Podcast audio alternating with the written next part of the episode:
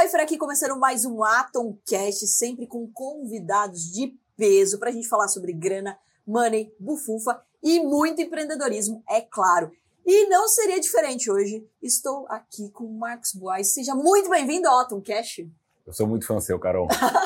Isso é muito alto astral e hoje eu tenho a honra de poder dizer que eu sou teu sócio, olha isso. É verdade, é verdade. Já vamos falar disso. Marcos, de verdade, obrigado aí por você ter aceito o nosso convite. Eu que fiquei muito feliz, né, quando a gente bateu um papo já é, no B T G, né, no, no seu podcast, já teve a entrevista reversa aqui, e foi verdade. Inclusive quando eu te convidei. Na verdade, eu não convido, né, você sabe que eu convoco. E daí a gente você tem esse poder.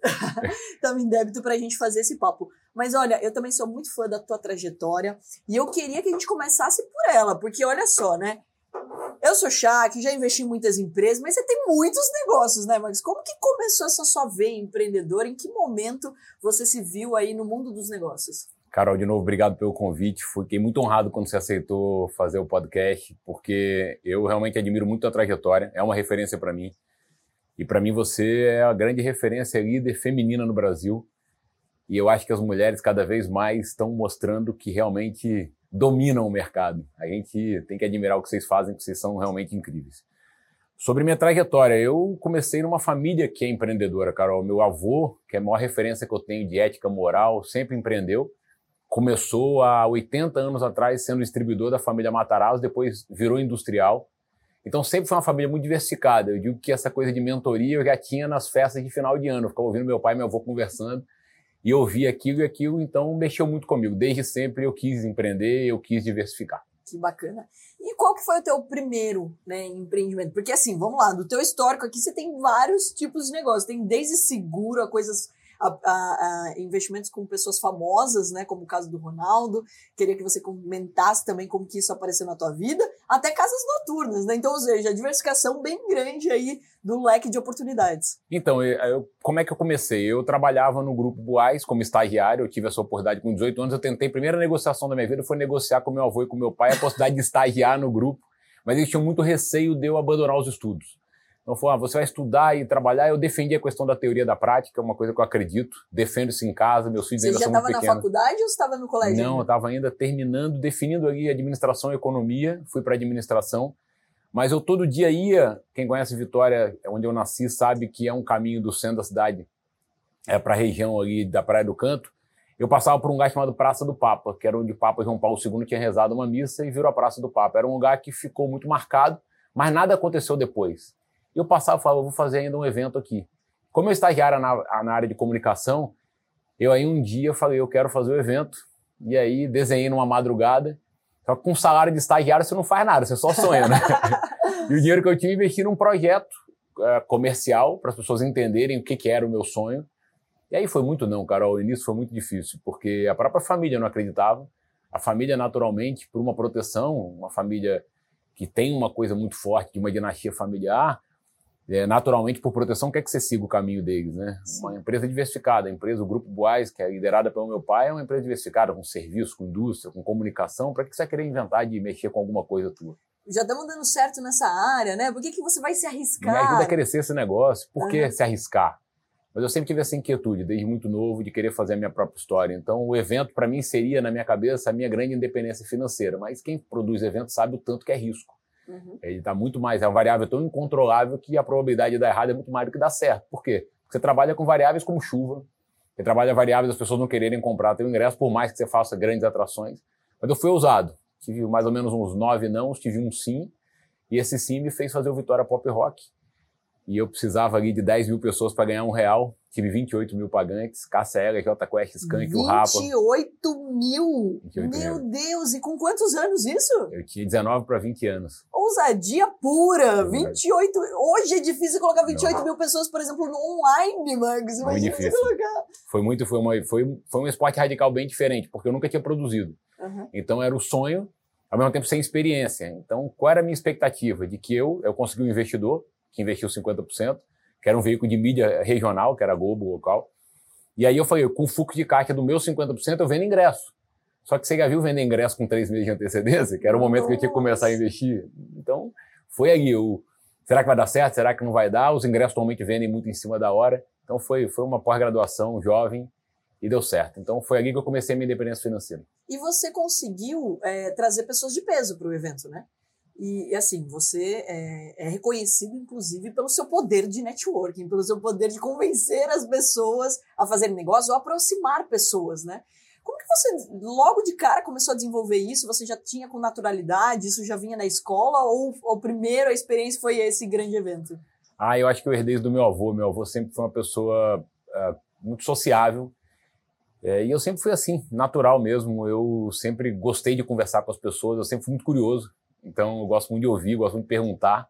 Então, desde muito novo foi assim. E a questão dos eventos começa com essa oportunidade. E evento te proporciona networking. Eu sempre digo que o meu caminho no entretenimento, eu ganhei dinheiro, ganhei. Mas eu ganhei muito mais relacionamento do que qualquer coisa. E virou meu grande ativo, Carol. Assim, mais do que o dinheiro, você se relacionar e você construir boas relações, eu acho que realmente é uma coisa que, que o dinheiro muitas vezes não compra. Olha que sensacional. E bom, vamos lá. Você fez um evento, já teve esse sucesso todo, conseguiu aí, a, a, no perrengue, obviamente, né, com muito desafio, conseguir ele fazer ter sucesso. Já foi lucrativo, né? Foi. E, vamos lá, isso não sobe um pouco a cabeça? Porque dezenove anos, você ganha dinheiro, você ganha cinquenta reais e já acha que você tá rico, né? Então, você, imagina você ganhar alguma grana ou, principalmente, ser uma pessoa que todo mundo quer conhecer. Porque todo mundo quer conhecer o cara que faz um evento bem feito. Todo mundo quer conhecer o dono do bar, todo mundo quer conhecer o dono do restaurante. Imagina fazer um evento com tanta gente, com tanta gente de peso. Como foi esse pós, né? Isso, de alguma forma, teve algo que você teve que segurar ali no, na questão da humildade? Os outros projetos já começaram a dar certo também? Como que foi o pós-evento? Então, Carol, como eu tive a honra de nascer numa família empreendedora e que me proporcionou meus estudos, a minha capacidade de produzir, até então, é, o risco da minha falta de humildade era nesse momento. Porque é uma cidade muito pequena, é uma família tradicional. E aí, sim, eu me vi em situações que é, muitas vezes eu repensei se de fato eu não estava fugindo de alguns princípios do que eu acreditava, porque você fica muito sem, sem caminho, sem perspectiva e vivendo uma vida de praticamente alguém que, que é um príncipe na cidade. Isso não combina comigo. Eu sou empreendedor, eu gosto de correr risco. Então, quando eu fiz meu evento, ao contrário, foi quando meu pai falou, então, já que você sonha, você tem que botar teu sonho em prática. A partir daquele momento, houve um rompimento financeiro. Então, o dinheiro que eu ganhei no Vitória Pop Rock foi para pagar a minha pós-graduação.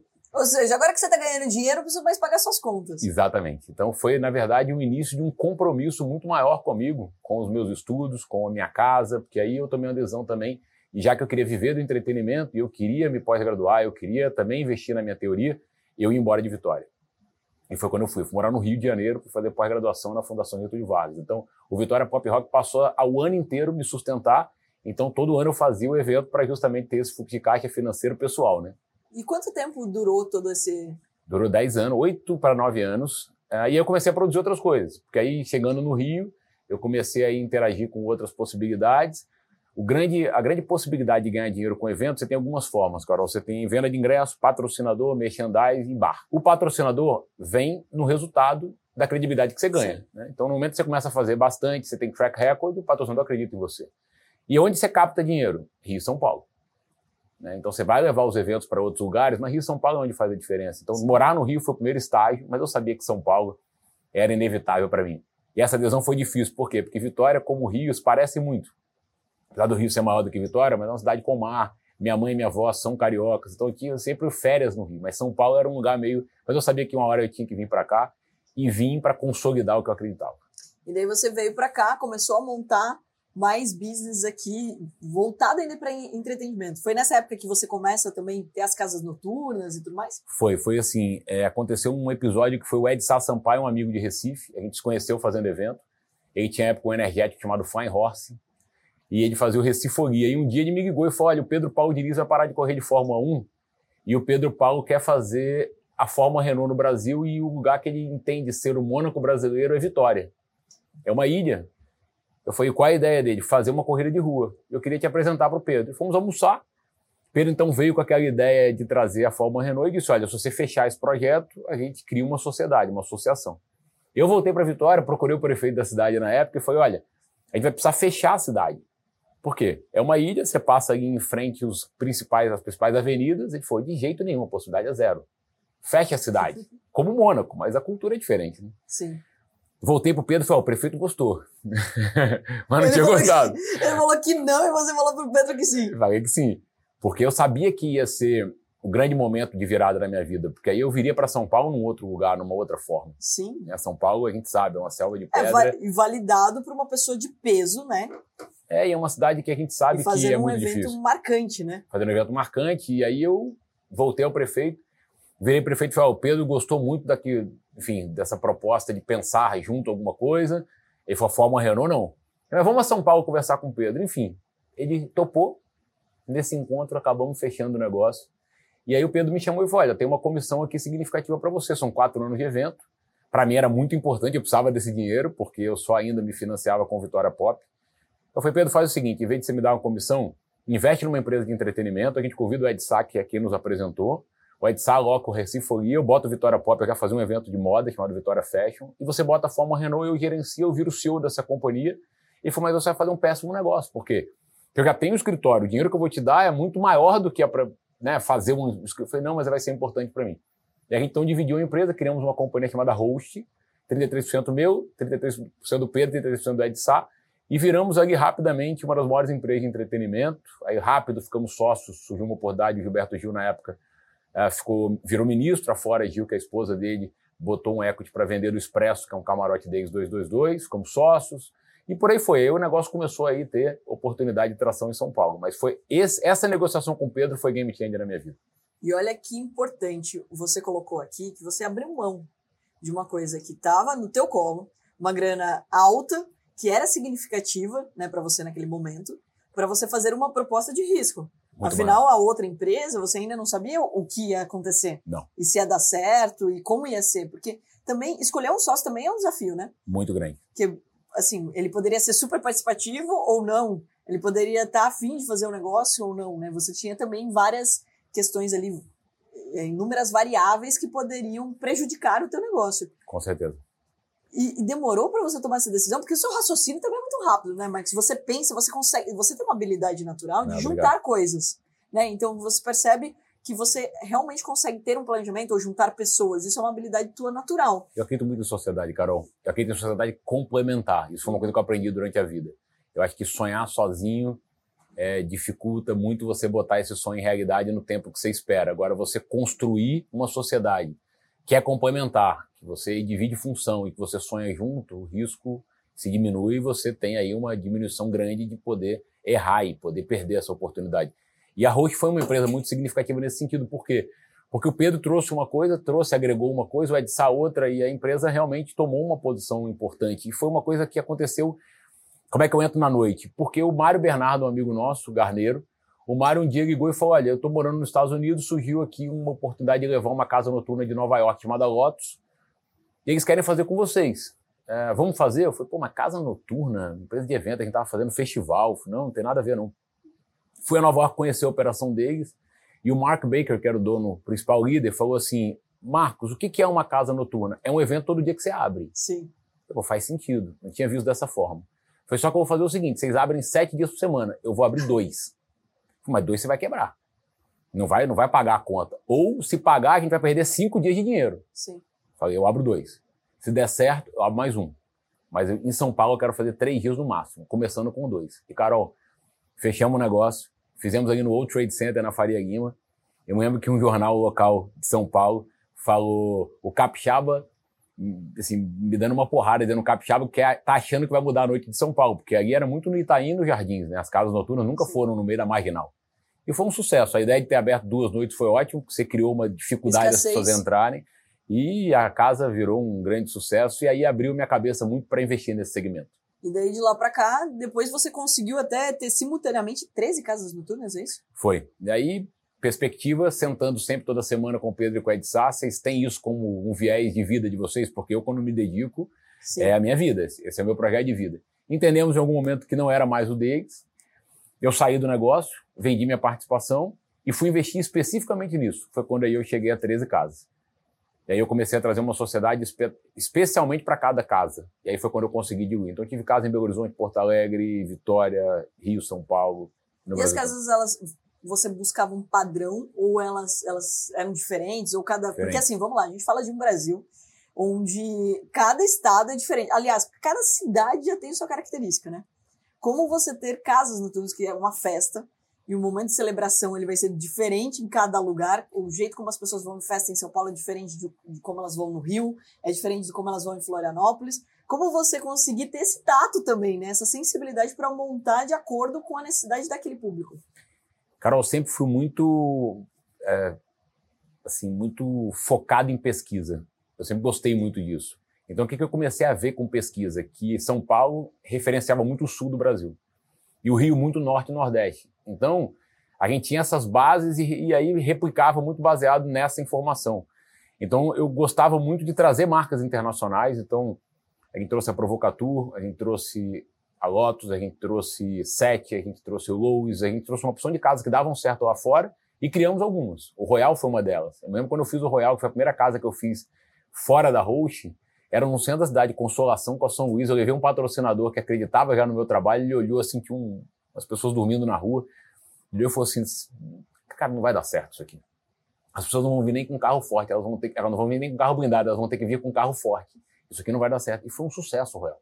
O Royal ficava dentro de uma galeria antiga no centro de São Paulo. Então, eu acho que a gente teve a ousadia de aventurar algumas ideias e a gente construiu marcas que eu deram certo. Royal. Foi? Você falou isso, agora eu lembrei, eu fui na Royal. Porque eu não sou muito da balada, mas eu fui na Royal, olha só. E você acredita que meu, assim, meu lado mais dia a dia, eu nunca fui de pra noite, eu sempre fui o primeiro a chegar e ir embora também primeiro. Sempre essa é a essa primeira pessoa. Curiosidade que eu tenho, né? Porque te conhecendo hoje, né? Assim, um paizão, uma pessoa totalmente low profile.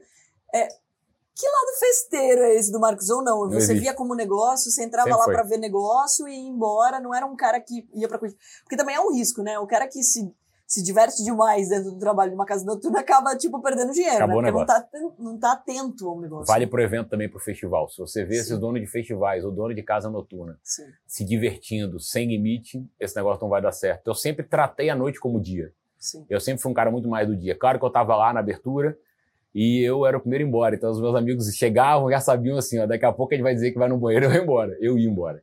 Eu sabia que era o meu momento, eu sabia que eu tinha cumprido o que eu tinha que ter cumprido. E tinha uma equipe muito boa. Então, eu, sim, consegui construir essa diversificação, esse crescimento, é, ter escala justamente por isso.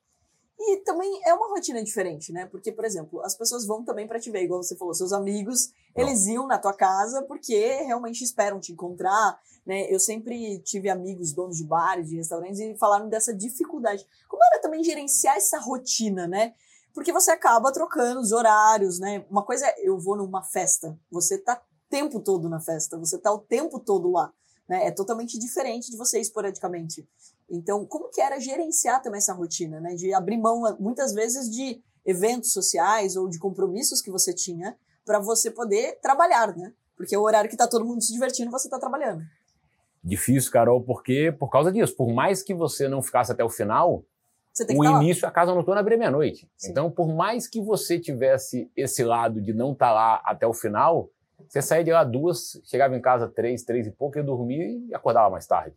Então, assim, a decisão veio muito. Na hora que a gente consolidou, eu me lembro que o Anderson, que é um parceiro que me acompanha desde sempre, é meu sócio, que é complementar, ele sempre olhou muito mais para a parte financeira dos meus negócios. O Anderson falou, a gente está vivendo o melhor momento. E eu falei, é o momento que eu vou vender esse negócio. Porque o que, que eu via? Eu via um crescimento muito forte das redes sociais. As pessoas muitas vezes iam para as casas noturnas para se relacionar. E a rede social tirou um pouco isso. Então eu via esse crescimento e via essa diminuição. Ao mesmo tempo, eu tomei uma decisão pessoal. Meu filho ia nascer e eu falei, eu quero ser pai, um pai presente. Então eu não podia mais estar nesse lugar. Então foram duas questões muito importantes para mim. Foram essa questão de eu perceber que esse negócio viria para o futuro, ter uma diminuição de crescimento. Mas o mais importante, eu tinha uma decisão pessoal na minha vida. O Tinder um atrapalhando o mundo das casas noturnas. Muito, muito. Mas é, é uma análise interessante, né? Porque a gente nem imagina que acontece e só dentro daquele negócio, dentro daquele setor, segmento, que você tem alguma percepção mais aguçada, né? De, teve uma diminuição. Teve e uma daí diminuição. Você saiu, literalmente, você se aposentou no auge do negócio. Do... O Orlando falava pra mim, mas não, a gente não pode vender agora, agora que a gente aprendeu, agora que deu certo, foi agora que a gente vai vender. Acho que a vida é feita de ciclos, o meu ciclo nesse negócio, ele terminou. E daí o que foi um motivador para você foi também a questão da paternidade. Muito grande, assim, eu queria ter essa coisa de levar meu filho na escola, eu sei que eu não consigo toda hora, mas eu poder, é, eu viajo muito, mas eu poder de alguma forma acordar junto, cuidar um pouco mais de mim, ter a questão da saudabilidade como prioridade. Isso, para mim, era um estágio importante na minha vida. Eu sabia que era importante para mim. E você sempre quis ser pai? Sempre quis ser pai. E hoje seus filhos estão com que idade? José com onze e João com oito. Olha, que legal. E é uma fase divertidíssima, né? É muito bom, porque é um momento que você começa a dialogar. Uhum. Todas as fases são incríveis. Eu, de novo, eu sou um pai que amo, amo... Eu digo que o meu ato de empreender é ser pai, Carol. Por quê? Porque educar é difícil. Uhum. É, no momento, o amor que você tem é incondicional a ponto de querer, querer fazer tudo e não é assim. O não é muito mais importante do que o sim no processo da educação. Então, não é tão simples... É como se parece, mas é tão bom, é bom demais. E o, e o fato também, quando você fala assim, tem que dizer não, né?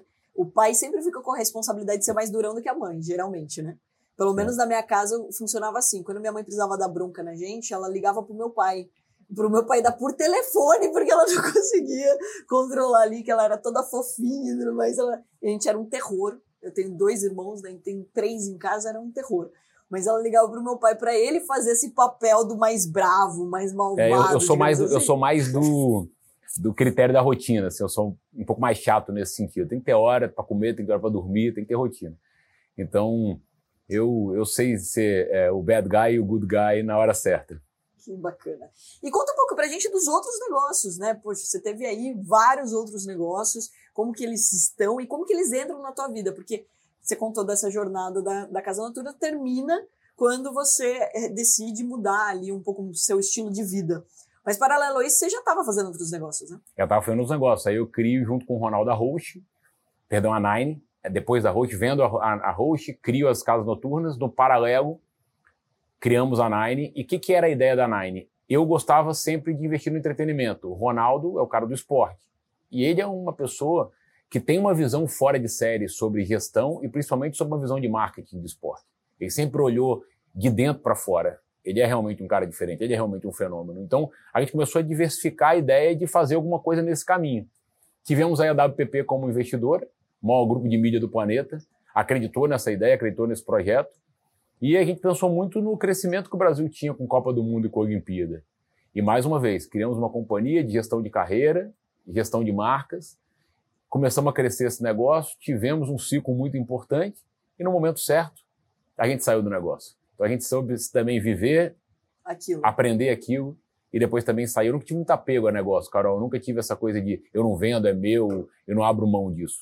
Acho que o negócio tem que ter uma maturação e tem um momento certo de você entrar e sair ou ficar o resto da vida. Não, e, e ouvindo você falar, tem uma maturidade muito grande na tua fala em relação a... o momento, né, e de você ter aquele, aquela meta muito clara. Qual é o, aquele auge da empresa, né? Porque muitas pessoas, elas acabam perdendo esse auge por acreditar, e isso acontece muito no mercado financeiro, eu até brinco com os nossos traders, né? Não, vou ficar mais um pouquinho, mais um pouquinho, mais um pouquinho, a hora que você vê, você perdeu o timing das coisas. Na Casa Noturna, na hora que o Anderson falou comigo, eu falei, será? Mas eu estava muito decidido, sabia o que eu queria. Eu sabia que eu queria ter esse capital para investir em novas coisas. Eu sabia que o meu horizonte já era outro. Você já sabia qual era a tua meta nesses negócios? Assim, você, quando começa um negócio, você já tem uma clareza de ó, eu quero ir até aqui. Se ele for um pouco mais, etcétera, tudo bem. Alguém vai ganhar com isso também, mas eu estou confortável até aquele patamar? Com certeza. Eu acho que tem uma coisa que, pelo menos no que eu acredito, como propósito da minha vida, uhum. Acho que as pessoas estão muito buscando fama, dinheiro e poder. Acho que as pessoas estão voltadas para isso. E eu tenho muito amigo que chegou lá. E muito amigo que hoje é infeliz por ter chegado lá. Então eu não quero construir minhas coisas na minha vida é, tendo conquistado pódios, sendo uma pessoa triste. Sim. Que legado é esse? O é, que, que é isso para minha vida? Então eu, eu planejei muita coisa. Muita coisa, claro, deu errado. A grande maioria deu errado, por sinal. Mas no caminho, eu sabia, com dezoito anos eu criei a empresa J quarenta, que é a minha holding, que quarenta era por quê? Eu falei, com quarenta eu vou ser um cara mais estratégico. É, eu vou ser menos o cara de gestão, não quero mais ser C E O dos negócios, eu quero ser o cara estratégico. Ser... Com dezoito anos eu pensei Já dessa pensei forma. Assim. E consegui, com quarenta anos, eu saí de todas as gestões. Foi difícil pra caramba, tá? Porque Mas tá acostumado a botar a mão na barra, né? Você tá aí acostumado a fazer do seu jeito, a hora que você delega e sai, vai pra uma parte estratégica, não é simples. Mas eu fiz, eu consegui e tô muito feliz de ter conseguido, porque eu sei que eu consigo contribuir muito mais dessa forma. E outro ponto bem importante é que quando o negócio depende de você, eu até costumo dizer, né, para os nossos mentorados, é, você não tem um negócio, você tem uma receita. Agora, para você ter um negócio, para você deixar um legado, ele tem que existir além da sua existência. E daí você se força, inclusive, a profissionalizar, a contratar pessoas melhores para o seu time, a criar processos mais claros. Claro. Porque também, quando você é, faz tudo, você nem precisa ter os processos tão claros ou registrado, manual de nada, né? Você vai colocar a mão na massa, você acaba até se permitindo é, não fazer isso. E daí é um risco muito grande. Muito. Porque, ou seja, o negócio fica totalmente é, ali dependente de você. E daí você não consegue sair do negócio. Quantos profissionais, quantos grandes empresários que têm negócios gigantescos não conseguem, né, nem vender para um fundo ou fazer uma participação porque não está organizado. Eu peguei alguns casos de empresas que poderiam ter capital aberto tranquilamente pelo tamanho delas, mas que a hora que você vai ver, o negócio está desorganizado e está literalmente na cabeça é. daquele líder ou daquele fundador, né? Fica o quanto é difícil. Problema disso, né? Problema, porque eu particularmente construir não foi simples, foi, uma, foi um trabalho árduo com o tempo.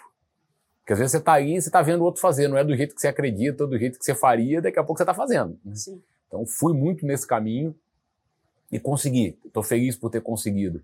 E fui vendo negócios criando, sendo criados a partir de oportunidades. Por exemplo, na época da Nine, a gente tinha gestão de algumas grandes celebridades. A gente tinha o Anderson Silva, que era um dos principais dele. O Anderson, na época, estava na Rede T V fazendo uh, o projeto do U F C, a gente conseguiu levar para a Globo, o Anderson performando muito bem, começa a ser conhecido no mundo, a gente começa a fechar grandes contratos, e a gente começou a ver que começou a ter um negócio chamado rede social, um negócio chamado Twitter, que as pessoas começavam a ver monetização nisso. Então começaram a bater no nosso telefone lá e dizer, então, quanto custa para o Anderson falar que está indo para a luta tomando esse energético? Quanto? Falei, opa, tem uma monetização nova, como é que a gente ganhava dinheiro com o Anderson? Vendendo a roupa que ele usava, Sim. os patrocínios da roupa, né?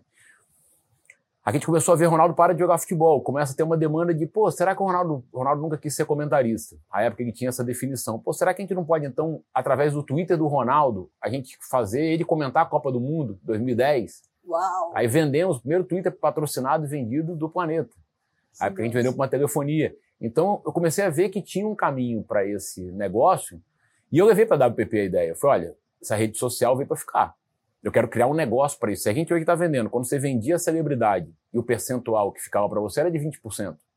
Eu falei, se a gente tem uma empresa que compra isso, a gente fica com oitenta por cento nessa empresa e vinte por cento nessa. Perfeito. E o presidente da W P P na época falou, your idea is a shit. Aí eu falei, tá bom, então me dá o meu não compete, porque eu vou fazer. Ele me deu. E a gente faz esse parte. Ele não acreditou não. no, no não. potencial disso. Ele achava que a rede social era algo passageiro. Gente! E você vê o maior grupo de mídia do planeta, hein? Então, aí o que, que aconteceu? Eu tinha dois gestores na Nine, um era o Rafael Pinho, outro era o Rafael Coca, e que foram muito ousados. Por quê? Porque quem tem uma história na vida executiva está acostumado a ter um fixo alto e toda a estrutura Sim. da empresa, né? Eles acreditaram, foi vamos comigo? Vamos participar dessa companhia vindo aí agora como associado, vocês vão ser os líderes dessa companhia. Mas vocês vão tomar risco. Mas vocês vão tomar ter, risco. Vocês, vocês não vão ter aquela mamata de executivo, não. Não, mudou e eles acreditaram. E hoje a empresa... Porque fechamos ano passado com mais de cem milhões de faturamento, então Uau, fico legal. Feliz de ver que o projeto deu certo e a rede social, como eles achavam, no caso, o grupo que não quis investir, que não ia dar certo, ao contrário. Foi se criando outras redes sociais e foi cada uma tendo o seu espaço. E olha que curioso também, que é empresário, né, não importa o tamanho que ele seja, ele tem que ter a humildade de escutar o movimento que está acontecendo. Claro. Porque, vamos lá, você tinha como provar para ele, por A mais B, que já existia uma demanda. As Existia. Pessoas estavam procurando um Twitter para ser patrocinado. Ou uma... por, por mais que é, pudesse ser algo passageiro, existia naquele momento uma tendência começando a iniciar e uma oportunidade na mesa de fazer dinheiro. Fato. E que o risco dele de investir nisso ou de empreender nisso era muito pequeno também, né? Porque você não estava pedindo para ele, olha, vamos gastar aqui um monte Nada, de dinheiro para testar o que... que o investimento era, um, era, um, era em equipe, porque o escritório já permitia, o próprio escritório da Nine a gente poderia ter feito. Sim, você já tinha gente de peso para poder fazer já isso. Já tinha gente de peso, a gente já tinha estrutura, a gente já tinha, de certa forma, uma equipe, precisava potencializar essa equipe, mas ele não acreditou. Então, eu acreditei. Os, o Rafael Coca e o Rafael Pinho acreditaram. Então, a gente foi construir essa companhia, a gente fez isso acontecer. E assim eu vi em outros grandes negócios. Eu acho que essa ousadia do empreendedor, ela é importante.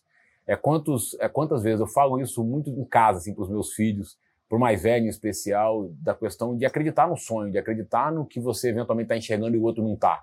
Sim. Porque na hora que você ouve o maior grupo de mídia do planeta falando isso para você, que está aí com base na Inglaterra, vendo pesquisa o dia inteiro. E ele não acreditou. E ele não acreditou. Então, você fala assim, não, vou desistir disso, porque cara, ele deve saber ele, mais do que eu. Ele viu alguma coisa que eu não vi, né? Sim. Então, na época que eu fiz as casas noturnas, não tinha um grupo é, no Brasil que tinha esse profissionalismo de apresentar planilha. Eu tinha na minha casa, parecia um Big Brother, a câmera para tudo quanto é lado, que eu via as casas todas, que eu queria controlar, eu queria estar junto, Sim. eu queria participar. Então, criamos um método que poderia ser olhado de uma forma diferente. Por isso que o Fundo Internacional comprou, enxergou que a gente tinha uma qualificação de gestão muito grande. Já nasceu profissional, né? Porque uma coisa, de novo, aquilo é, que depende de você. Outra coisa é você ter profissionalizado, que qualquer pessoa pode estar ali na frente das câmeras observando, acompanhando, porque existe um método a ser É, executado, um processo a ser executado, né? Total. Isso é interessante. Agora, como curiosidade, né? Como que você, como que foi essa aproximação, inclusive, com o Ronaldo, né? Para chegar a uma sociedade, porque, vamos lá, a quantidade de pessoas que podem ter assediado, né, ou oferecido, e, e você teve aí é, vários parceiros que te procuraram, né, que viram que você era uma pessoa profissional, muito antes até de você ter o nome que você tem hoje. Ah, então, como eu falei, com o Pedro foi muito numa oportunidade que o Ed Sá trouxe, por isso uhum. que eu fui muito correto em chamar ele para ser sócio. Sim. Ed Sá, a sociedade vai ser... Você três... tem que entrar porque, cara, você que me apresentou. Você que apresentou, então você tem que ser sócio, vamos junto. Com o Ronaldo a gente tinha muitos amigos em comum, a gente já tinha uma relação de amizade e respeito antes. Eu admirava muito a forma que ele sempre pensou, independente da capacidade dele, que é indiscutível, é, em campo. A visão dele, a hora que ele opinava sobre as coisas, ele tem realmente uma visão diferente. E admirava o trabalho que eu fazia no campo do entretenimento. Então, eu acho que foi aí uma união. Na verdade, o lugar exato, e eu tenho que fazer essa... Eu tenho que ser muito correto nesse sentido, é agradecer o Fausto Silva, o Faustão, porque isso aconteceu na pizza, pizza do Fausto na casa dele, porque eu, a gente conhece, o Fausto é uma pessoa muito generosa, e ele ali viu que eu e o Ronaldo tínhamos essa vontade, e ali tinha um alto executivo do grupo dáblio pê pê, que era o Sérgio Amado, que era presidente do grupo O G V. E então fez essa apresentação e isso virou depois um grupo de trabalho e virou a Nine. Caramba, na pizza do Faustão. Não, e interessante, né, de você estar tá no momento certo, você ter também as habilidades certas, porque também não adiantava nada você estar tá lá, mas você não ter as habilidades, ou ele não está naquele momento para poder sair o negócio, né? Então os dois tinham que ter essa visão muito clara do que eles queriam naquele momento. Senão não dá certo, Carol. É o meu grande negócio que eu fiz na minha vida que deram errado, terminaram ou porque a sociedade não era complementar, Sim. ou porque tinha ego demais. Sim. Tinha ego, às vezes, que um queria falar mais do que o outro, um queria aparecer mais do que o outro. Marcos, vamos aproveitar esse gancho para falar um pouco disso, porque assim, o, o meio que você vive é de pessoas muito famosas, e que é difícil de controlar isso, né? Porque a gente sabe que quanto mais a fama também vem junto o poder, vem junto a influência, e é difícil de controlar isso no ser humano, né? Quantos empresários eu conheço, inclusive, que se tornaram bilionários e que agora querem ser famosos? Porque eles não tinham esse braço. E por que, que eles querem ser famosos? Eles querem ser aclamados. Então, ou seja, existe um ego. E o ser humano tem um pouco de ego, óbvio, né? Natural. Todo mundo tem Natural. A questão de ser reconhecido. Vou falar, não, eu sou totalmente low profile, não quero aplausos, eu não quero reconhecimento nenhum. Não é verdade. Óbvio que você quer, né? Claro. Algum tipo. Seja do seu time, seja do seu filho, seja da, né, da pessoa que você deu uma ideia para ela, você quer realmente que ela reconheça aquilo. Mas existe aquele ego que ele acaba prejudicando. Como que é conviver com tantas pessoas de ego o tempo todo, né? Como gerenciar isso também? Ah, eu sempre amei bastidor. É, eu sempre gostei de estar tá produzindo, colocando aquilo de pé. Isso foi desde sempre, Carol, uma coisa muito pessoal. Veja que eu já fiz pelo menos uns dez shows do Capital Inicial, não conheço o Dinho. É, por quê? Porque ele estava lá para trabalhar e eu também. Agora, fiquei amigo de outros grandes. Sim. Falcão, do Rapa, fizemos muitos shows juntos, somos amigos. Chorão do Thiago Ibarra, um querido amigo. Então, você pega o Thiago, o Thiaguinho, um amigo, os meus melhores amigos. Então, são pessoas que, a partir do trabalho, a gente construiu uma relação de amizade. Outros, não.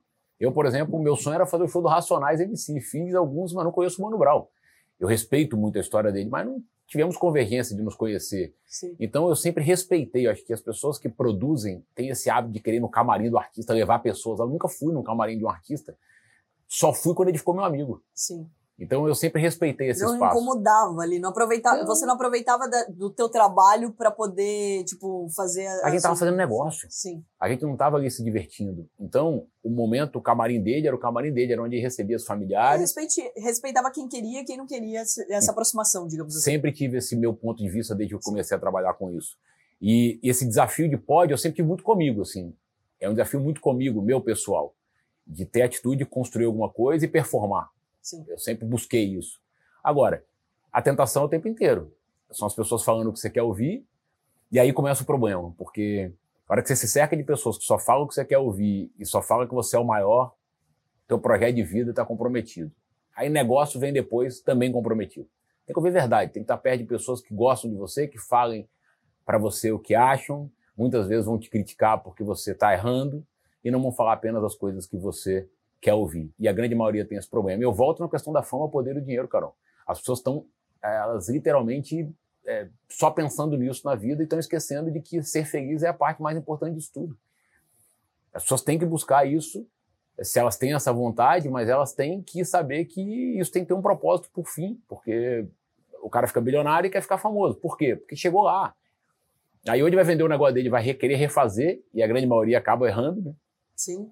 É, outros Perdendo grandes querem... a mão, e até não escutando mais as pessoas, e daí, de novo, o ego acaba atrapalhando pela arrogância, né, de você não escutar que você está errado, ou que você está indo para o caminho errado, né?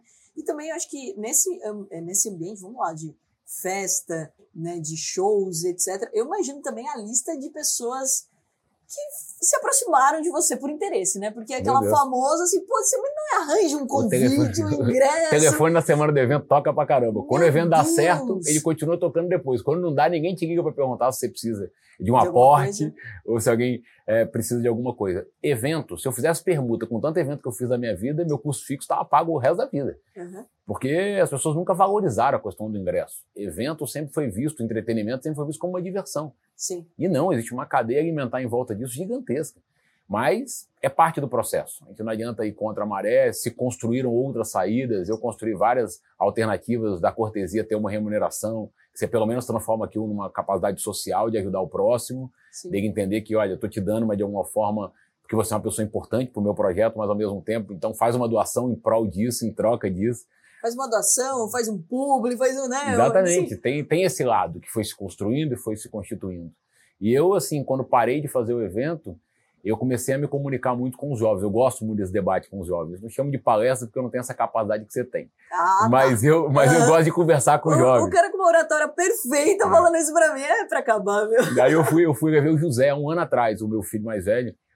Acabou, ele falou, pai, você repete muito a coisa de feliz quem faz o que ama. É verdade, meu filho, eu continuo achando isso e continuo defendendo isso pra você. Feliz quem faz o que ama. Aí ele falou, então por que você não volta a fazer show? Eu falei, porque eu Boa quis... provocação. Provocação forte. Aí a gente no carro voltando, eu falei, é, porque o papai tomou a decisão. Ele falou, mas eu já vou fazer onze anos, pai. Então, eu falei, então vamos fazer o seguinte. Vamos pegar e vamos provocar essa veia empreendedora tua. Vamos fazer o seguinte, eu vou voltar, vamos fazer, voltar a fazer o Vitória Pop Rock, que foi o primeiro que eu fiz, e você vai ser meu sócio, vai ser meu diretor artístico. Você gosta de criar, então cria uma ideia, palco, modelo, e vamos fazer o Vitória Pop Rock. Peraí, você colocou um garoto de onze anos já para ser sócio, pra, com toda essa responsabilidade. Negócio épico, te falei dez por cento e pediu quinze por cento, fechei. E aí? Ah, meu Deus, não sei como vai ser esse tamanho de emoção, porque imagina, eu voltar a fazer o evento que tudo começou na minha vida. Isso é agora, vai acontecer vai ainda. Agora, final Estamos do ano. Sabendo em primeira mão que José é sócio é de Marcos no... nessa volta Rock, do é. evento. É. E por uma provocação dele. Dele, ele falou, pai, você, eu já tô tipo, tô resolvido, pai, né? Eu tô, tô com onze anos, já tô, tô grande já, é, né? Essa história vai ser feliz. Então, vou voltar e esse ano eu vou voltar a fazer evento. Tem a sociedade com o Thiago, que é a tardezinha, dia primeiro de abril, volta no Rio de Janeiro. Você vai me convidar, Marcos? Claro que eu vou. Ah, então todos. Tá ótimo. Você vai ter que ir pro tour comigo. Nossa, o Thiago é sensacional também. Ah, né? Ele é um artista espetacular, além de ser uma pessoa fora de série. O Thiago é uma pessoa que tem, além de um talento absurdo, para mim, um dos maiores cantores do planeta, uma pessoa muito humilde, uma pessoa que é, tem contribuído muito com a minha vida. As opiniões dele têm valido muito para mim. Que máximo. E, viu, deixa eu perguntar uma coisa, assim, curiosidade também aqui. Esse gosto é eclético mesmo de música? Porque é, é, você faz show de todos os gêneros, todos os tipos, né? E você gosta de todo? Ou tem, assim, tem show que você fala assim, putz, eu não gosto desse tipo de música, mas ele funciona, ele vende. Você consegue ter esse lado ou não? Mas só no que você gosta? Não consigo, Carol. Eu sou muito diversificado com a música mesmo, por isso essa questão dessa diversificação também com vários ritmos. Mas eu nunca consegui fazer alguma coisa que eu não acreditava ou que eu não gostava. Sim. Isso é uma coisa, se eu pudesse rever, eu faria de novo, porque eu não acho que não, não faz sentido você fazer alguma coisa apenas por uma questão do dinheiro. Se você dinheiro. não for o primeiro cliente, é difícil, né? É não vou me convencer. Então, todo mundo fala, pô, você é uma baita vendedora. Eu falo, cara, eu só consigo vender o que eu acredito. Claro. Eu acho que bom vendedor deve ser o cara que consegue vender até o que ele não acredita, né? Não é a minha habilidade, por exemplo. Também não consigo, né? Eu não consigo. Então, você só fez shows ou só se conectou com pessoas que você realmente gostava. E já errou feio, assim, tipo, na tendência, porque você falou assim, do cara que não acreditou na tendência, né, que das mídias, etcétera. Teve já alguma percepção ou algumas... que você teve e falou, putz, isso daí deu errado e eu aprendi pra caramba. Ah, eu fiz negócio que deram errado e eu tentei que desse certo pra caramba. Assim, eu fiz, na época, um, é, um restaurante na Rua Mauri, Marcelo Rosenbaum, um dos maiores arquitetos do Brasil. Ganhamos três vezes o restaurante mais bonito de São Paulo. Uau! Trouxemos toda a mobiliária do e Philip é Stark. São Paulo, hein? Por quê? Trouxemos, na época, um chefe japonês incrível, um restaurante japonês. É, tínhamos, na época, o Felipe, amigo meu, Faria, como investidor e como parceiro, então a gente tinha um modelo muito bem estruturado. Mas faltou o quê? Faltou, faltou a essência de ter trazido, eventualmente, o que eu acho que hoje eu teria feito diferente, é ter trazido o chefe como sócio da gente, sócio do nosso negócio. Assim como o modelo do Nobu que deu tão certo. Né? Então, três anos foram, um negócio com baita de um potencial. O Jacquin com o Orlando, nossa, tive a felicidade de conhecer o Orlandinho. Sim. Com o Jacquin, putz, é sensacional, né? Como ele conseguiu. Super importante. E deu uma reviravolta na vida do Jacquin, inclusive, né? Verdade. O Orlandinho é maravilhoso. Então tem que ter essa, essa, essa posição. E erramos. Uhum. E aí chegou uma hora que eu falei, olha, não dá mais, não vejo que perspectiva, fechamos. Por exemplo, primeiro Expresso duzentos e vinte e dois. Já fomos aí vítimas de uma fake news, né? Porque o Gil, como eu falei, virou ministro. E a época fora, que sempre foi a gestora, que é a esposa dele, que é inclusive uma pessoa que aprendi muito na minha vida, a gente vivia lá no Expresso, o business plan era baseado no patrocinador, porque lá não se vende ingresso, lá não se vende bar, lá não se vende merchandising, lá se vende o patrocínio que cinco dias de carnaval você vive com convidados. E os patrocinadores, aí veio um jornalista irresponsável à época, botou uma nota ao jornal, dizendo que nós éramos, eu, Pedro Paulo e Ed Sá, investidores como um testa de ferro do Gil, imagina um absurdo. E os patrocinadores recuaram, com medo daquela mídia, daquele fake news. Então passamos ali, Carol, cinco dias sorrindo para todo mundo, com um baita de um prejuízo e quase comprometendo toda a receita da companhia, com um histórico de business plan absurdamente rentável e feliz.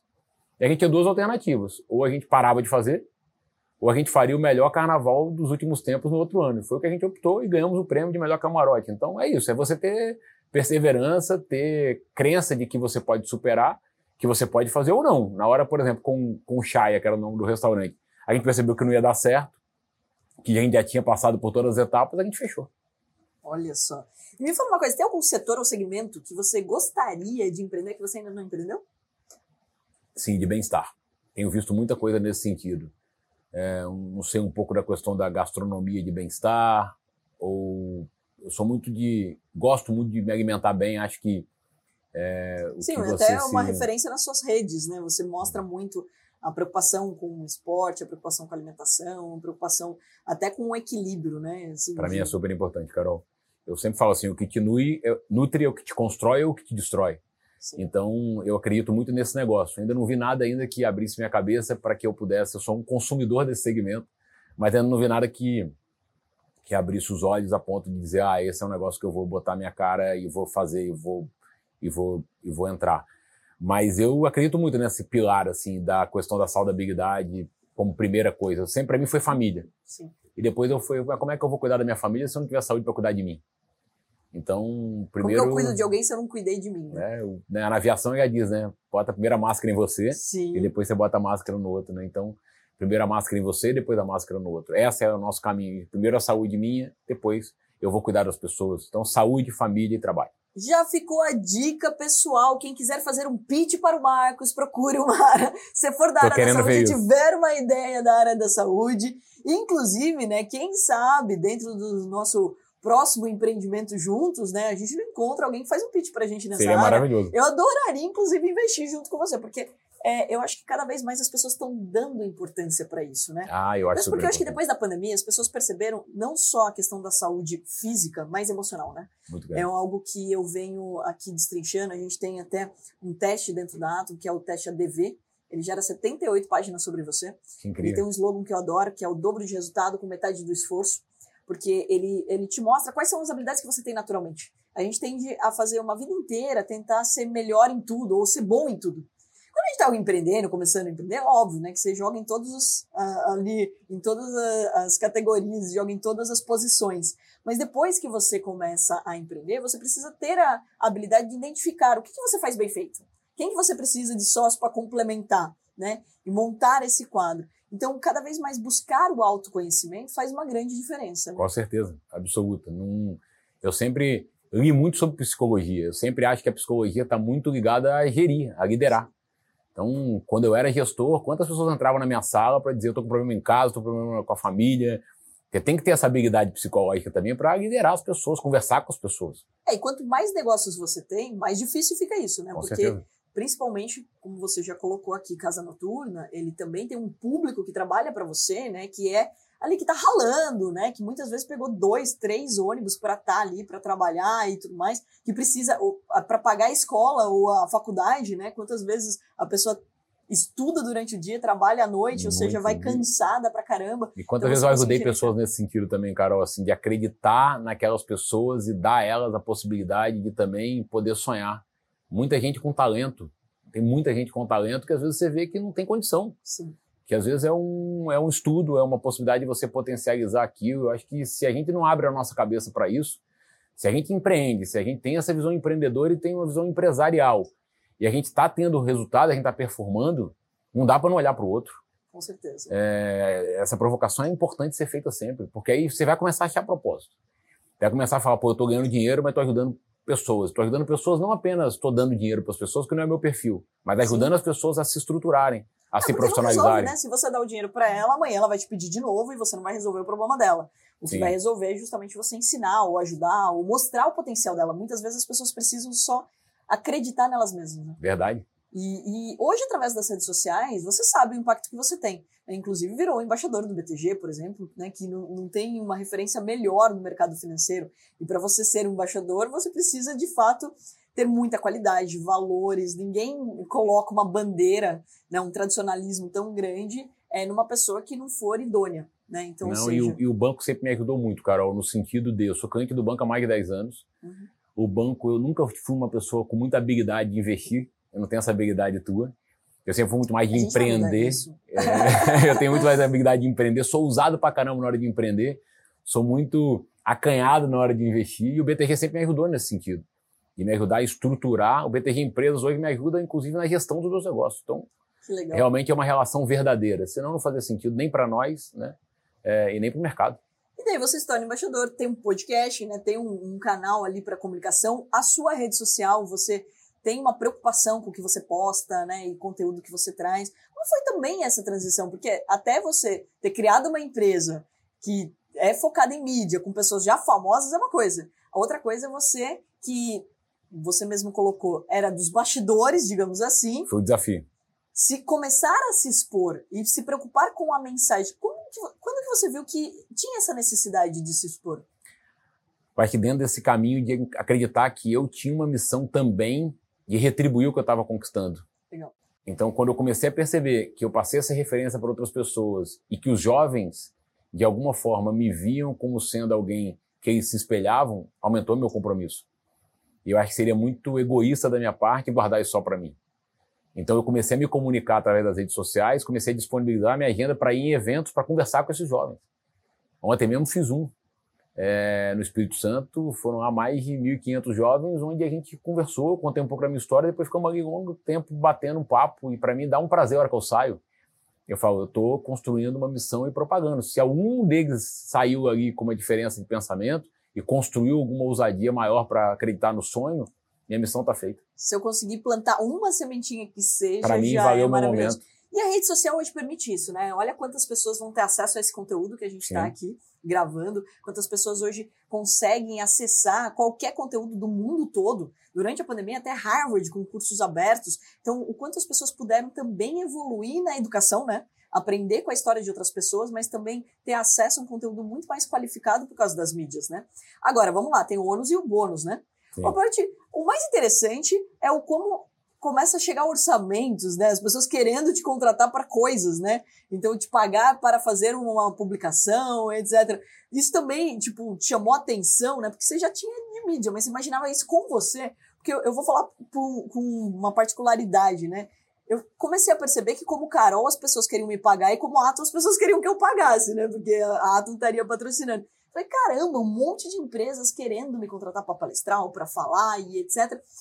E, e é um jogo diferente. A gente, quando começa a empreender ou ser empresário, a gente não imagina ser contratado para falar de uma outra empresa ou fazer uma parceria com uma outra empresa, né? Fato. Para mim, eu... Primeira vez que eu recebi um orçamento, foi muito estranho para mim, porque eu sempre passei orçamento. Mas eu, mais uma vez, eu estruturei muito a minha vida em crença. Então, eu vou fazer, vou fazer e já fiz. Mas eu faço também em prol de coisas que eu acredito. Sim. Então, não é...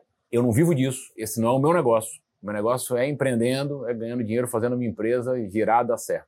Esse dinheiro que eu possa vir a ganhar daí, esse dinheiro vai ser para eu investir e ajudar pessoas. Talvez não tenha nunca falado disso publicamente, mas estou falando agora. Então isso vai para uma conta, esse dinheiro vai ser para ajudar socialmente pessoas. Ou seja, inclusive investir em quem fizer o pitch do negócio da saúde. O Apolinário falou isso um dia, né? Que ele também começou a ser abordado. Falou, cara, o dinheiro que eu ganho com essas palestras, com esses eventos, eu acabo investindo em outras empresas, em outros empreendedores. Então, isso colabora aí para esse projeto. Mas muito bacana você falar do projeto social, né? Então, eu tenho essa mesma lógica. Ah, né? Cara, eu, eu vi fazendo... nesse caminho, eu vi assim, eu, eu tenho visto tantos amigos é, que deram certo sofrendo com a saúde mental. Sim. Sentindo vazio, com muito dinheiro. Um dia, meu mais novo, o Joãozinho, falou assim, pai, ganhar dinheiro pra quê? Assim, o que você faz? Você foi, filho, eu, assim, o que, que eu aprendi na minha vida que faz muito sentido pra mim é buscar conhecimento. Você estava falando da pandemia. Eu sempre fui muito curioso, sempre busquei aprender mais, assim. A rede social permitiu isso, é, YouTube permitiu isso, que você vai buscar conhecimento no mundo, né? Eu gosto muito de viajar para aprender cultura. Então, eu invisto muito meu dinheiro nesse sentido. Tenho me permitido cada vez mais. Quando eu vou para a parte estratégica, me dá mais tempo para isso. Então, eu tenho me permitido viajar mais e buscar conhecimento em outros países, em outros lugares e pesquisar oportunidades. Em trazer essa coisa, esse valor. Porque eu não, eu não quero ser uma pessoa que cheguei no final da minha vida e disse, olha, eu conquistei tudo que eu quis, ou não, mas eu não tenho essa questão da felicidade dentro do meu escopo. Não quero. Não adianta você ser famoso, ter poder ou ter dinheiro. E volta a dizer, e, e ser infeliz. E agora com essa exposição, né, e com essa mensagem que você passa, vamos lá, você é o sócio que todo mundo quer ter, né? Porque é, você tem uma maturidade, você tem muita experiência em vários segmentos, setores, tem uma agenda de peso, né? Porque você, você tem noção de quanto vale a tua agenda de celular? Eu brinquei uma vez no Shark, eu falei, pô, o cara tava negociando com a Apolinário, eu falei, você tem noção de quanto vale esses contatos? Porque é uma, é uma vida inteira fazendo um network, que também é um ponto bem importante de dizer, que o networking de qualidade é quando as pessoas É, entendem que você é uma pessoa verdadeira. É que as pessoas vão... Você vai ligar para uma pessoa, ela vai te atender porque você não está ligando para pedir alguma coisa, você não está ligando para oferecer uma furada para ela.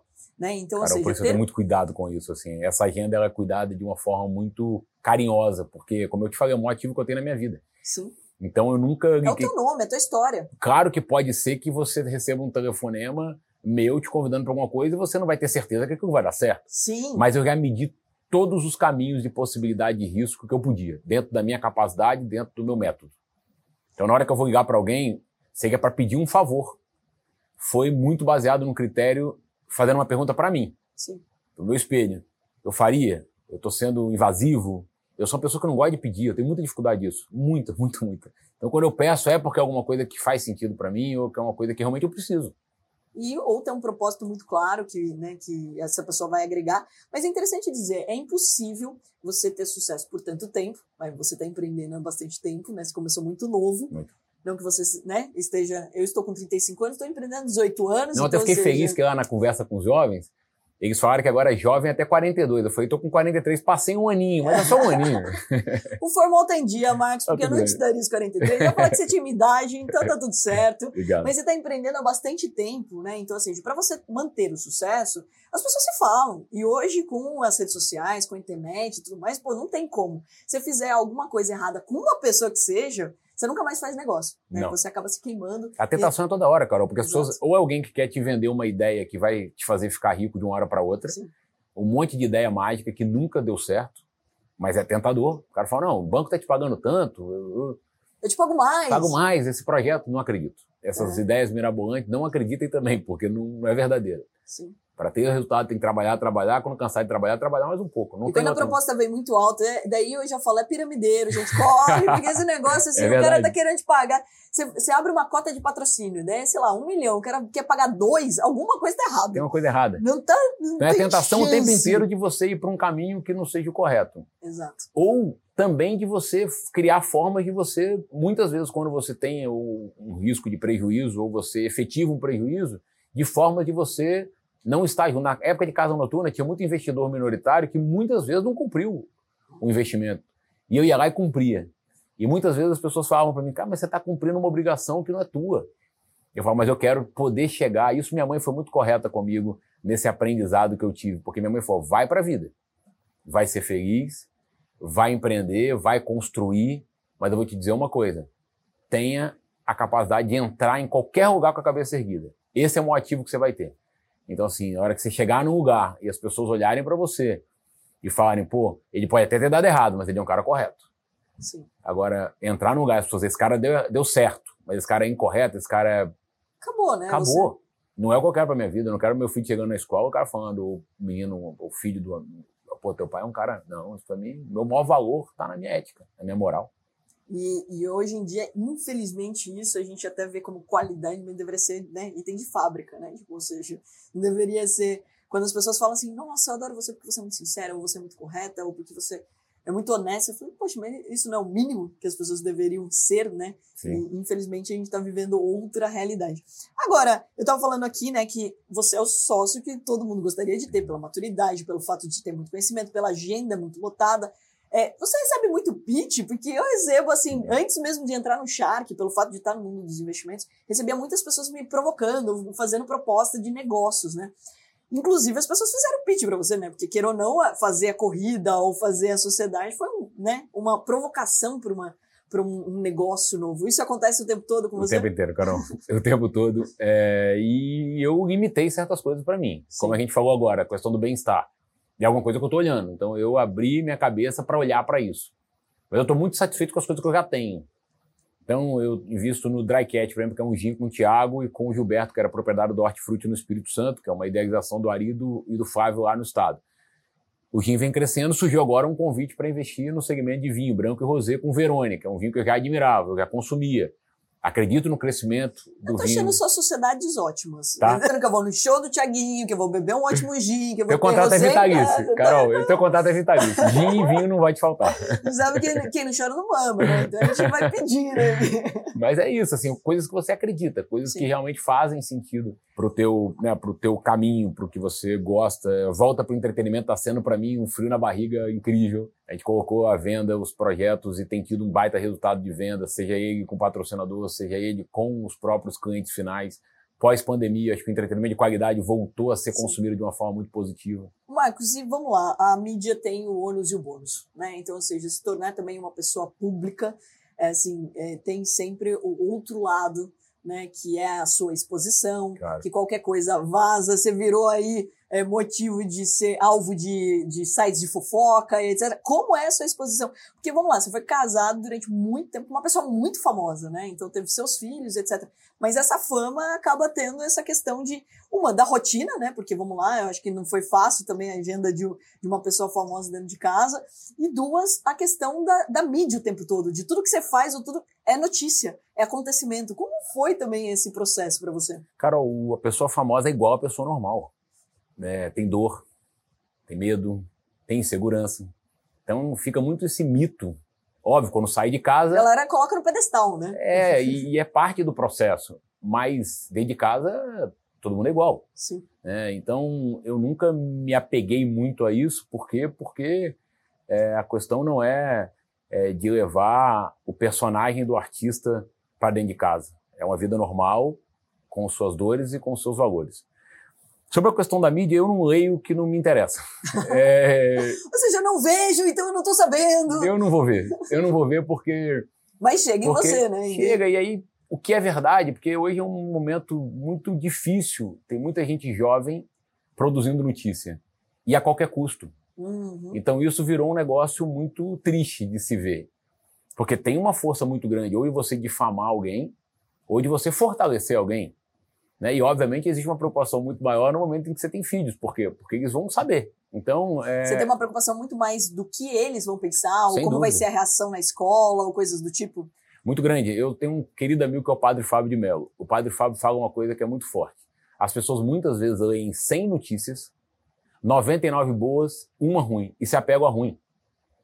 Então, é o que não é interessante para mim, o que não é verdade, ou o que não valoriza o que eu acredito, é óbvio que crítica é muito bem-vinda, é óbvio que se vem uma crítica construtiva, sim, vamos mudar, vamos aperfeiçoar. Mas quando não é construtivo, assim, já teve algum momento que isso te chateou, te machucou? Porque, vamos lá, quando eu comecei a né, ficar pública, e daí tem os famosos haters que eu nem imaginava que existia, né? Existe, é, e é exatamente forte, isso que você falou, né? Tem mil comentários positivos, aí tem uma pessoa que falou alguma coisa ali e você tá num dia ruim, às vezes. E você dá uma importância para aquilo indevida.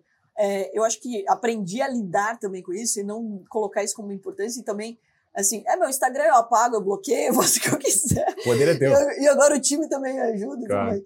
Mas é, é, é importante dizer que é, é difícil se blindar o tempo todo, né? Tem é algum momento difícil que te chateia aquilo. Mas eu acho que aí é tempo de track record, porque assim, você é, tem que ter essa definição na tua vida. Porque são pessoas que muitas vezes vão te criticar ou vão te xingar, mas se te verem publicamente vão te pedir uma foto, ou vão te dar um abraço, vão dizer que te admiram.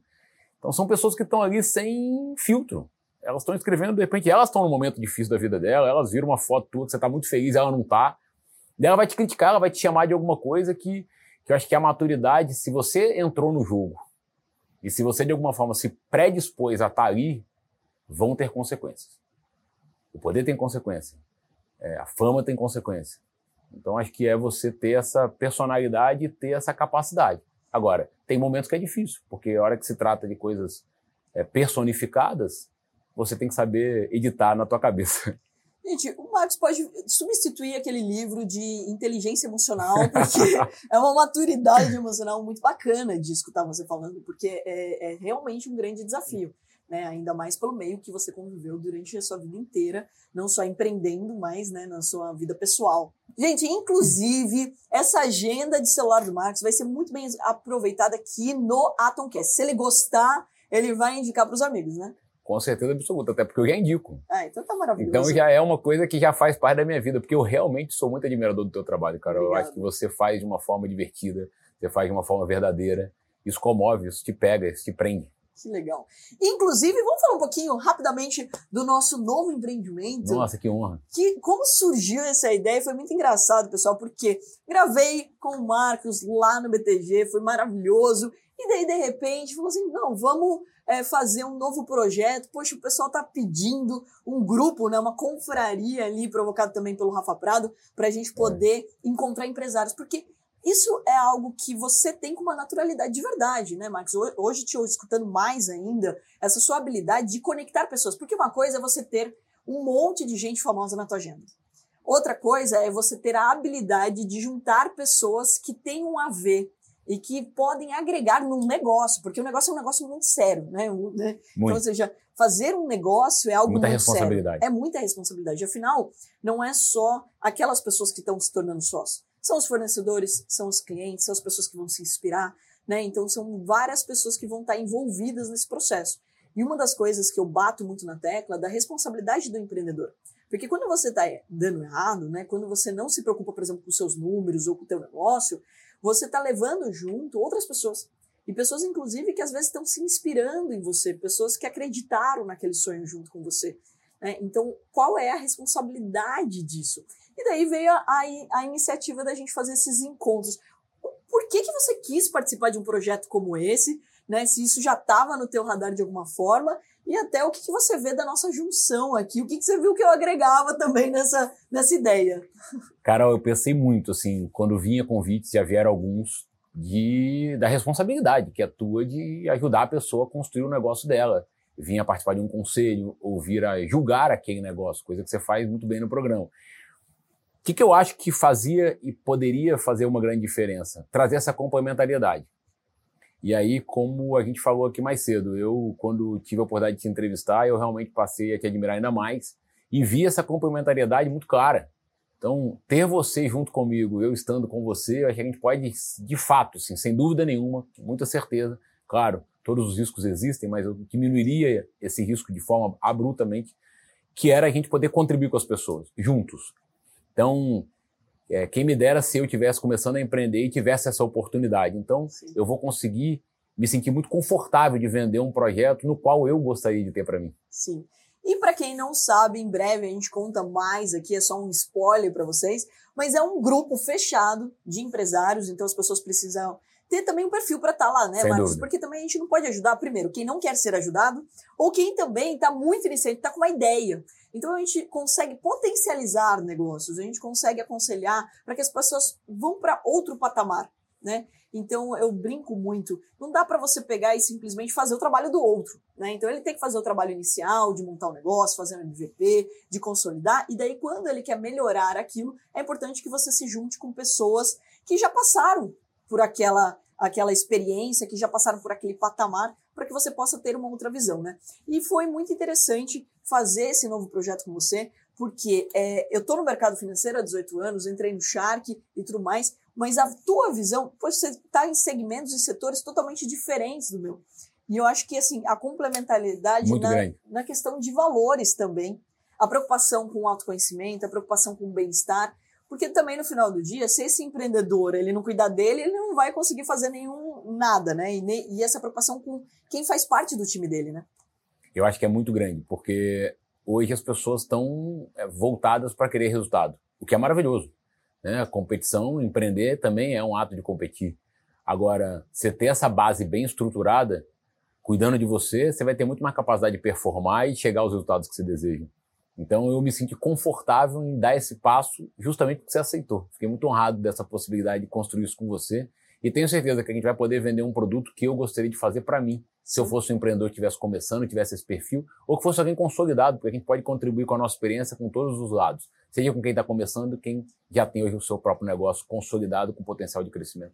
Afinal, né, Marcos, você já ganha dinheiro para os seus negócios, é, como você colocou ali, até da mídia, né? Não é a tua fonte de renda principal, mas não. Quando você faz aquilo, você entende também as parcerias que você pode fazer, as conexões que você pode fazer e ajudar outras pessoas. E no caso da mentoria, a mesma coisa. A gente Fato. ali vê, e eu até brinco com todo mundo, até com os meus mentorados ali, as pessoas que eu investi no Shark, eu dou mentoria para eles todos os sábados. E agora com o Shark School, né, nosso novo projeto aqui, o M B A, que você também já está convocado a dar aula. Tô dentro. Então, é muito legal de dizer que a gente também aprende muito, né? Ver outros negócios. É uma oxigenação do cérebro, né? Você está trocando com outras pessoas, com outros empreendedores e aprendendo com eles. E vendo a oportunidade que eventualmente está na tua frente. Na Sim. pandemia, Carol, eu me vi vendo streaming. O tempo inteiro vendo streaming. Tem um amigo que eu sempre admirei do segmento de publicidade, o Celso Oduca, para mim um dos maiores da história. Vendeu o negócio dele. Fomos começando a conversar, eles criaram um grupo que é um estúdio chamado Venture e começaram a pensar em ideia para os streamings. Hoje virou uma grande companhia voltada para isso. Então, às vezes, as coisas estão ali na tua frente, é algo que você consome, tem a ver com você, mas que você não conseguia enxergar antes. Então, você pega e fala, peraí, é uma oportunidade? Tem gente de qualidade? Tem gente que entende do assunto? Vou embarcar. Em que momento você está? Está aberto a novas sociedades? As pessoas que participarem, por exemplo, de uma mentoria, que tiverem match, né, com, com seus valores, com o que você acredita, podem ter uma expectativa do Marcos entrar, ser sócio de um novo negócio? Se for alguma coisa que eu possa contribuir e que fizer sentido com o que eu acredito, com certeza. Eu estou nesse momento que eu acho que na parte estratégica eu tenho participado de conselhos, alguns têm feito muito sentido para mim, outros eu estou revendo, mas para abrir inclusive a possibilidade de olhar para isso. Eu tenho conseguido administrar meu tempo para olhar a estratégia e também para olhar novos negócios. Como eu te falei, olhar para esse negócio de bem-estar hoje está sendo uma prioridade grande, assim, porque é algo que eu estou consumindo bastante. Sim. É o que eu acho que a gente tem capacidade de fazer no Brasil. Tem um amigo meu que é o Gabriel, criou a Bowl de barrinha. Eu sou consumidor, que eu prefiro a barrinha que ele construiu no Brasil do que a lá de fora. Cara. Eu voltava na minha mala cheia de barra de proteína. Quem e nunca? Eu, quem eu, nunca? E eu agora estou aí com essa possibilidade. Então, você vê que no Brasil tem, a gente tem capacidade industrial, tem capacidade de idealizar coisas e fazer claro. muito melhor do que eles lá fora. É, aí que tá, né? A gente tem tanto, de novo, problemas a serem resolvidos que não tem motivo para não empreender no nosso país. Por que não? Mas, claro, sempre com muita consciência, com muita maturidade. E eu acho que essa é a grande vantagem de um grupo, por exemplo, de grandes empresários. Você ter ali é, um outro olhar, né? O conselho, como você falou, você faz parte de outros conselhos de empresas. Gente, para uma pessoa virar conselheira, ela tem que ser muito boa, tá? Porque para alguém convidar alguém para participar do conselho, é porque ela pode agregar. Primeiro porque... É, de fato, a gente só convida para um conselho, né? Essa é a lógica de uma empresa, as pessoas que são diferentes da gente, claro. Que têm um olhar diferente. Porque se for para as pessoas terem a mesma visão que você, isso não é um conselho, tá? Deixa eu deixar muito claro aqui, porque é um erro clássico também. Muito grande. As pessoas começam a ah, melhor você ter um conselho para você não ficar enviesado na tua empresa. Daí ele vai lá e con- con- convoca toda a família, né? Todo mundo que ama ele, que noventa e cinco por cento não vai falar não para ele. É claro. Que nunca vai falar contrário vai ser a ele. Só, vai ser só uma plateia para poder ouvir um monólogo, né? Sim. O gestor defendendo para aquele grupo de pessoas o que ele acredita e todo mundo ali está aplaudindo, como se fosse um show de teatro. Exato. Agora, o conselho que eu participo, eu quero criticar, eu quero participar justamente para contribuir. Sim. O poder de adesão é do gestor. Eu lembro, Carol, que eu, querido amigo que eu perdi, que é o João Paulo Diniz, irmão do Pedro, um dos meus melhores amigos, e eu, quando fui convidado para voltar a participar do Grupo Buaiz, na, na posição de conselheiro, eu liguei pro João e falei, João, estou em dúvida, porque assim, pô, eu já criei minha história, meu pai está me convidando, claro que é um motivo de grande honra, né? Claro. Mas... ele falou, olha, você vai ter que entender nesse momento que você está indo como conselheiro, não como um executivo, executor. Você é um cara que gosta de botar a mão na massa. Nesse caso, você vai ter que ser o cara que vai dar a oportunidade de falar para as pessoas e aconselhar as pessoas. É um outro modelo, é um outro formato. E eu peguei aquilo que o João me falou e impetrei dentro de mim e isso me facilitou o processo que eu comecei com o grupo e hoje estou em nove companhias ajudando a aconselhar, mas sempre com esse critério crítico, se eu acho alguma coisa, eu vou colocar e ponderar. E outra coisa é um exercício de humildade, né? Porque você está no conselho, as pessoas vão votar contra e você voto vencido, acabou. Empresa de capital aberto, então nem se fala, cara. Porque é justamente isso, né? Agora, quando a empresa era só minha e do meu irmão, era uma briga ali, né? A gente discutia, tentava um pouquinho de força em cada lado, mas é, quando você está no conselho, não. Você tem que argumentar com outras pessoas e muitas vezes você vai ser voto vencido. Né? Fato. Tem que ter essa humildade e tem que entender que você está aconselhando. E não pode ser não uma, gestor. Depois dar uma de birrento de falar, tá vendo? Falei. Levar pro pessoal, né? Acaba a reunião, já não cumprimenta no corredor. Esse é o maior desafio de qualquer gestão de pessoas, né? Não levar pro pessoal, você é, encarar aquilo realmente como negócio, como profissional, e daí você poder continuar, né? Eu acho que tem muitos aprendizados aqui. Eu tenho certeza que essas mentorias, essa aula, só esse papo nosso aqui, ó, já teve aula sobre networking de qualidade, né? Não aquele networking onde a galera sai entregando cartão, não, faz esse não, só não faz isso não, gente. Faz isso não. De Deus. Faz isso não, porque então, ou seja, você criar uma é história. É um networking inverso, né? Acaba mais prejudicando do que ajudando. Do que ajudando. Né? Segundo, sobre aqui equilíbrio, né? Sobre saúde, sobre saúde mental e saúde física. Física, eu acho que você dá uma aula também de sabedoria sobre isso, autoconhecimento, sobre ser pai, sobre vender o teu negócio no momento do auge. Eu acho que essa também é uma das coisas que eu poucas vezes escutei, Marcos, de verdade, parabéns, porque obrigado, Carol, desapegar... Porque é, tem que ser. Nossa, isso é muito difícil. Porque muitas vezes o teu negócio tem aquela oportunidade e você não vai ter de novo. Sim. E naquele momento era um conjunto de coisas, era uma percepção de queda do negócio, não era uma coisa tão rápida, não ia acontecer de um dia para o outro, mas era uma perspectiva de e um propósito que eu acreditava. Então, vamos fazer o seguinte, vamos sair nesse momento. Não é fácil, não é simples. Eu me lembro de um episódio, eu mais novo, eu comecei a participar desses, uh, parte de estagiário e participar de algumas reuniões. Meu pai tem shopping center no Espírito Santo, é, e nessa reunião um grupo grande queria comprar o shopping da família. E a hora que eu vi o número, eu falei, meu Deus, meu pai vai vender. E quando acabou a reunião, eu falei, ei pai, você vai vender? E ele falou, deixa eu te falar o que, que eu faria. Se eu vendesse o shopping hoje, sabe o que, que eu faria amanhã com o dinheiro que eu ganhei? Eu falei, o quê? Compraria ele de novo. Porque o negócio é muito bom, tá dando resultado. Então tem que ter essa visão também. Se o negócio é muito bom e esse negócio ainda não tem faz... espaço. Você não vai vender. Sim. Até porque é uma coisa que te dá prazer, você acredita, sim, faz parte da tua vida. Agora, se um negócio você tá vendo que a perspectiva tá em queda, que esse negócio tem uma tendência de cair, que esse negócio não faz muito sentido pro médio prazo ou longo, tem que ter desapego. Não é fácil, tá? Foi um exercício grande. Estou falando aqui, não foi simples, mas eu entendi que era o melhor para mim e foi a melhor decisão que eu tive. E olha, é de colocar isso no radar, né? Porque muitos empresários, eles montam sua empresa nunca pensando em vender ou ter um sócio. Isso acontece, inclusive, no Shark, tá? Depois, no pós-Shark, a gente tem que fazer do Diniz e etcétera, ver, né, os números. As pessoas não estão com os documentos prontos para receber um sócio, ou organizado o suficiente para receber um sócio. Então, você sempre se preparar para isso, né? Afinal, de novo, aquele negócio pode ser passageiro. Claro. Isso não significa que a sua vida empreendedora vai ser passageira. Você pode até, de repente, ter um ano sabático, um ano que você quer conhecer novas possibilidades para continuar empreendendo, ou se tornar um investidor profissional que só está no conselho de outras empresas. Tem várias alternativas para que você várias continue formas. Nativa, mas é, aí tendo prazer no que você está fazendo e não perder a oportunidade de vender no auge, né? De, de, de aproveitar o máximo daquele negócio. Sem dúvida nenhuma. Olha que, que tem que ter essa maturidade. Gente, sensacional. Eu vou deixar vocês com um gostinho de quero mais, né? Porque, assim, a gente fica aqui dois dias, não, um, uns dois anos falando fácil, fácil. E aprendendo muito com o Marcos. Não, mais eu aprendendo vez, com você. Olha, parabéns. Obrigado. Pela, não só pela tua trajetória, é, não só pelos seus negócios, mas pela pessoa que você é. Então, obrigado. Acho que qualquer pessoa que acompanhou o nosso papo aqui percebe a sinceridade na sua fala, obrigado. Né? E a sua preocupação com o próximo. Tem uma leveza na sua fala, Marcos, que mais pessoas, que mais empresários, que mais empreendedores possam ter essa leveza, elas possam ser realmente sinceras com elas mesmas. Que é isso que você fez, eu acho que ao longo da tua trajetória. Então, parabéns obrigado. Mais uma vez por isso, viu? Obrigado, é muito a minha verdade, Carol. Assim, é o que eu acredito. É o que me faz dormir com a consciência tranquila e acordar com muita energia para produzir. Ô Marcos, e a próxima vez, se for sair alguma fofoca sua, conta para mim antes, porque daí eu, eu divulgo em primeira mão, entendeu? A gente é sócio, Marcos, colabora aqui. Brincadeiras à parte, que sua vida seja menos perseguida pelas fofocas e muito mais pelos pitches e pelos bons negócios. Obrigado, Carol.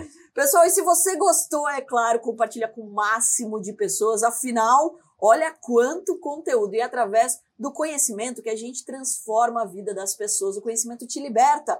Então, passe essa mensagem para outras pessoas. E, claro, escreve aí nos comentários o que você achou e quem você quer que sente aqui comigo no AtomCast, além dessa lista que o Marcos falou hoje, que eu vou convidar todos, né? Então, manda aí nos comentários. E eu te vejo, é claro, no próximo AtomCast.